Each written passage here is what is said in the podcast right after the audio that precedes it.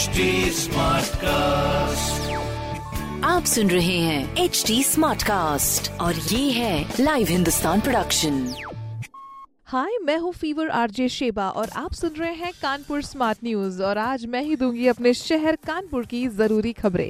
तो सबसे पहली खबर की ओर जब हम बढ़ते हैं तो जो आजकल महसूस हो रहा है, वो है आंधी, तूफ़ान, साथ में गर्मी एंड थोड़ी बहुत बूंदाबांदी। कंप्लीट बारिश भी नहीं। मगर ये जो आंधी तूफ़ान है, इसके चक्कर में बहुत सारा नुकसान भी हुआ है। पचहत्तर किलोमीटर प्रति घंटे की स्पीड से ये आंधी चली है। मतलब मई के महीने में आपको मानसून जैसी फील आ रही है। और जैसे कि पता है कि कल ये आंधी एकदम से अचानक से दोपहर को ही शुरू हो गई थी। सुबह ऐसा कुछ भी नहीं था और थोड़ी देर के बाद में शांत हो गई। साथ में काफ़ी जगहों की बिजली और पानी, इन सब का संकट देके चली गई। बादल तो अभी भी छाए हुए हैं। दो तीन दिन इसका असर तो रहेगा ही। जब तक जम के बारिश नहीं हो जाती, तब तक हाल ऐसे ही रहेगा। और मौसम है, इसकी फितरत ही है पलटना। तो हो सकता है कि बारिश ना भी हो और बढ़िया एकदम खिला खिला मौसम हो जाए। आम की फ़सलों पर इसका काफ़ी ज़्यादा नुकसान हुआ है। साथ में दिल्ली और बेंगलुरु की जो फ्लाइट्स हैं, वो भी काफ़ी देर तक फंसी रही, काफ़ी दिक्कतें हुई उसमें। मुंबई वाली तो खैर कैंसिल ही हो गई। चलिए, तेज हवाएँ चलने से शहर में काफ़ी साफ़ सफ़ाई भी होगी, धूल मिट्टी जगह इकट्ठा किनारे हो गई है। बट जोक्स पार्ट अगली खबर की ओर अगर हम बढ़े तो कानपुर के आईआईटी से मोती झील तक।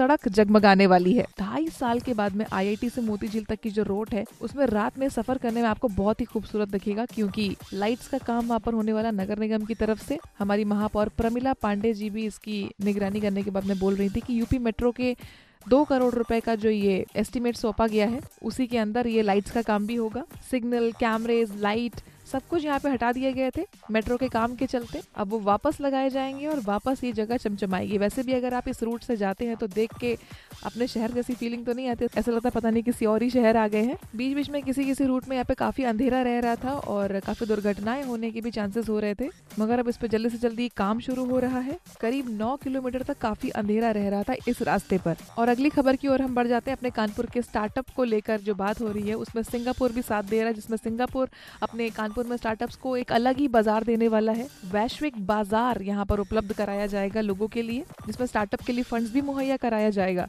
और ज़रूरत पड़ने पर प्रोडक्शन भी शुरू करवाएँगे। और इसके लिए जल्दी ही कई स्टार्टअप के साथ, सिंगापुर के जो इंडस्ट्रियलिस्ट हैं, इसे समझौता करेंगे। साथ में जो अपना कानपुर आईआईटी है, वो startup incubation and innovation centre के साथ में मिलकर इस काम को आगे बढ़ाएगा। पता है आईआईटी के 16 स्टार्टअप्स ने सिंगापुर में टेक्निकल और प्रोडक्शन के लिए प्रेजेंटेशन भी करी है। तो एक बहुत ही अच्छे लेवल पर ये काम चल रहा है और ये आगे लेकर जाएगा हमारे कानपुर के उद्यमियों को और स्टार्टअप्स को। मैं तो पहले से ही कह रही थी, कानपुर वर्ल्ड फ़ेमस तो है भाई। मगर कुछ चीज़ों के लिए भी वर्ल्ड फ़ेमस है, जो है हमारा अल्हड़पना। अभी भी काफ़ी सारी गाड़ियों की ई रिक्शास की मनमानी जारी है, उनके लिए रूट भी तय किए गए हैं और कुछ जगह से उनको हटाया भी गया। उसके बाद भी, रोकने के बाद भी उन रूट्स पे चले तो पाँच सौ तक का चालान और 118 सीज किए गए हैं। GT road VIP road Naubasta elevated road ये सब रूट नहीं है, मगर फिर भी यहाँ से ये नहीं हटे।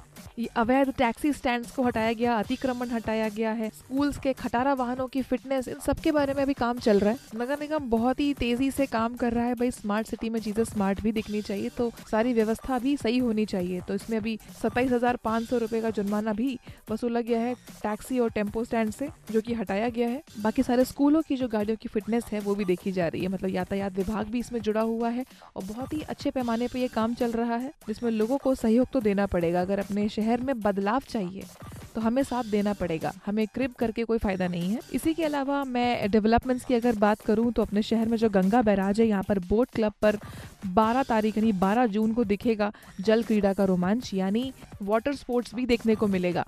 जिसका प्रशिक्षण भी होगा। हमारे जो कमिश्नर राजशेखर जी हैं, वो इसका निरीक्षण करके गए हैं और आश्वासन दिया है, जैसे गंगा बैराज के किनारे और बगल में खूबसूरत बोट क्लब में रंग बिरंगी बोट्स तो आप खैर देखते ही हैं, मगर नेशनल लेवल पर इनकी प्रतियोगिताएँ होना भी बहुत ज़रूरी है, ताकि एक अच्छे लेवल तक हमारा शहर और उसकी खूबसूरती पहुँचे। साथ में वाराणसी की तरह जिस तरह से गंगा घाट पर आरती होती है, उसका भी आयोजन करा जाएगा कि लोग यहाँ जाकर आरती का आनंद ले पाए। इसके भव्य उद्घाटन की शुरुआत भी कर दी गई है। साथ ही में इसका ट्रायल भी कराया जाएगा, जो भी प्रशिक्षण होंगे उसके। इसमें सुबह से लेकर शाम तक के फेरों में ये काम होने वाला है। सुबह अलग शिफ्ट है शाम को अलग शिफ्ट है। सो so, इस तरह की प्रोग्रेसिव और पॉजिटिव खबरों के लिए आप पढ़ते रहिए हिंदुस्तान अखबार। और कोई भी सवाल हो तो तुरंत पूछिए फेसबुक इंस्टाग्राम और ट्विटर पर।